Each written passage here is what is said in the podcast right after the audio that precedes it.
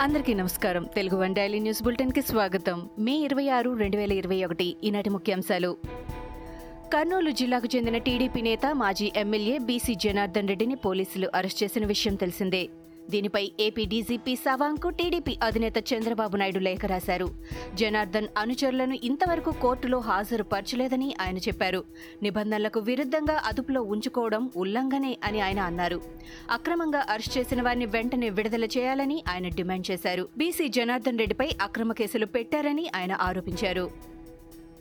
విశాఖపట్నంలోని Hindustan petroleum corporation limited HPCL రిఫైనరీలో భారీ అగ్ని ప్రమాదం సంభవించింది.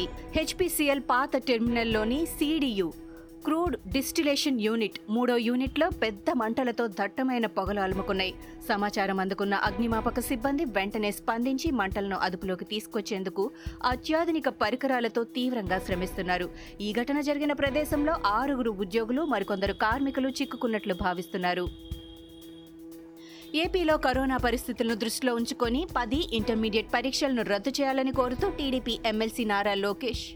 కేంద్ర హోంశాఖ మంత్రి అమిత్ షాకు లేఖ రాశారు. దేశంలో పద్నాలుగు రాష్ట్రాలు పరీక్షలు రద్దు నిర్ణయం తీసుకున్నాయని సిబిఎస్ఈ ఐసీఎస్ఈ వంటి బోర్డులు కూడా పరీక్షలు రద్దు చేశాయని లోకేష్ ప్రస్తావించారు. కానీ ఏపీలో మాత్రం అందుకు విరుద్ధంగా చర్యలు ఉన్నాయని ఆయన ఆరోపించారు.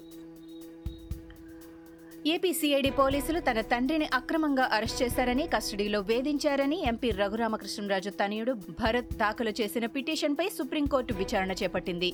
సిఐడి అధికారుల తీరుపై సీబీఐ విచారణ చేపట్టాలని భరత్ తన పిటిషన్లో కోరారు.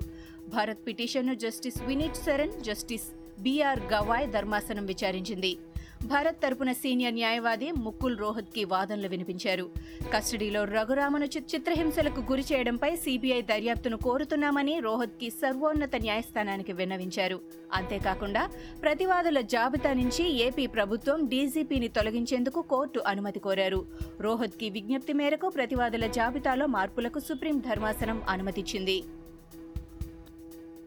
మాజీ ఎమ్మెల్యే ఉమ్మడి ఖమ్మం జిల్లా పరిషత్ మాజీ చైర్మన్ చేకూరి కాసయ్య తుది శ్వాస విడిచారు. ఈ నేపథ్యంలో తెలంగాణ సీఎం కేసీఆర్ ప్రగాఢ సంతాపాన్ని వ్యక్తం చేశారు.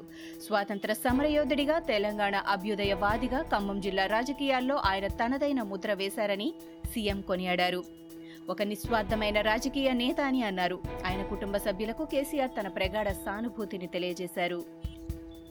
తెలంగాణ మాజీ మంత్రి పదవి నుంచి తొలగించాక ఈటెల రాజేందర్ భవిష్యత్ ప్రణాళిక ఏమిటన్న దానిపై పలు ఊహాగానాలు వెలువడ్డాయి. ఈటెల కొత్త రాజకీయ పార్టీ పెడతారన్న వార్తలు కూడా వచ్చాయి. అలాగే బీజేపీలో చేరతారన్న ఊహాగానాలు కూడా వచ్చాయి. వీటికి బలాన్ని చేకూర్చేలా తాజాగా ఓ విషయం మీడియా దృష్టికి వచ్చింది.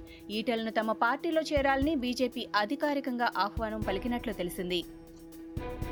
తెలంగాణలో ఇవాళ నుంచి కరోనా వ్యాక్సిన్ సెకండ్ డోస్ అందిస్తున్న సంగతి తెలిసిందే. అయితే పద్దెనిమిదేళ్ళకు పైబడిన వారికి కూడా వ్యాక్సిన్ అందించాలని తాజాగా రాష్ట్ర సర్కార్ నిర్ణయం తీసుకుంది. ఈ మేరకు ఉత్తర్వులు జారీ చేసింది. అనుమతి ఉన్న ప్రైవేట్ ఆసుపత్రుల్లోనూ కార్యాలయాలు కంపెనీలు గేటెడ్ కమ్యూనిటీల్లోనూ పద్దెనిమిదేళ్ళకు పైబడిన వారికి కూడా వ్యాక్సినేషన్ అమలు చేస్తున్నట్టు ఉత్తర్వులు తెలిపింది. కేంద్ర ప్రభుత్వం తీసుకొచ్చిన కొత్త వ్యవసాయ చట్టాలకు వ్యతిరేకంగా రైతులు పెద్ద ఎత్తున ఆందోళన కొనసాగిస్తున్న విషయం తెలిసిందే. వారికి మద్దతుగా పంజాబ్లోని పటియాలాలోని తన ఇంటిపై కాంగ్రెస్ పార్టీ ఎమ్మెల్యే నవజోత్ సింగ్ సిద్ధు నల్లజెండా ఎగరవేశారు. ప్రతి పంజాబీ రైతుకు తప్పనిసరిగా మద్దతు తెలపాలని ఆయన కోరారు. ప్రస్తుతం మన దేశంలో కరోనా వ్యాక్సిన్కు తీవ్ర కొరత నెలకొన్న సంగతి తెలిసిందే. ముఖ్యంగా భారత్ బయోటెక్ ఉత్పత్తి చేస్తున్న కోవాక్సిన్కు భారీ డిమాండ్ ఉన్నప్పటికీ ఆ వ్యాక్సిన్ ఎంతో మందికి అందుబాటులో ఉండటం లేదు. ఈ నేపథ్యంలో హైదరాబాద్కు చెందిన భారత్ బయోటెక్ స్పందిస్తూ గత ముప్పై రోజుల్లో తమ వ్యాక్సిన్ ముప్పై నగరాలకు చేరిందని తెలిపింది. దేశంలోని కొన్ని ప్రాంతాల్లో ప్రజలకు వ్యాక్సిన్ పై ఉన్న భయం ఇంకా పోలేదు. అది వేయించుకుంటే అనారోగ్యానికి గురవుతారని భావిస్తున్నారు.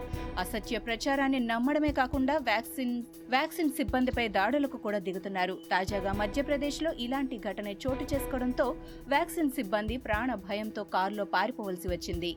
ఇవి ఈనాటి ముఖ్యాంశాలు. మరికొన్ని ముఖ్యాంశాలతో మళ్ళీ రేపు కలుద్దాం. ఈ షోని క్రమం తప్పకుండా వినాలనుకుంటే మీరు ఈ షో వింటున్న ప్లాట్ఫామ్లో కానీ లేదా Google podcast Apple podcast Gaana మరియు ఏ ఇతర పాడ్కాస్ట్ యాప్లోనైనా సెర్చ్ చేసి సబ్స్క్రైబ్ అవ్వండి. కొత్త ఎపిసోడ్ వచ్చినప్పుడు మీకు అప్డేట్ వస్తుంది. అంతవరకు సెలవు. నమస్కారం.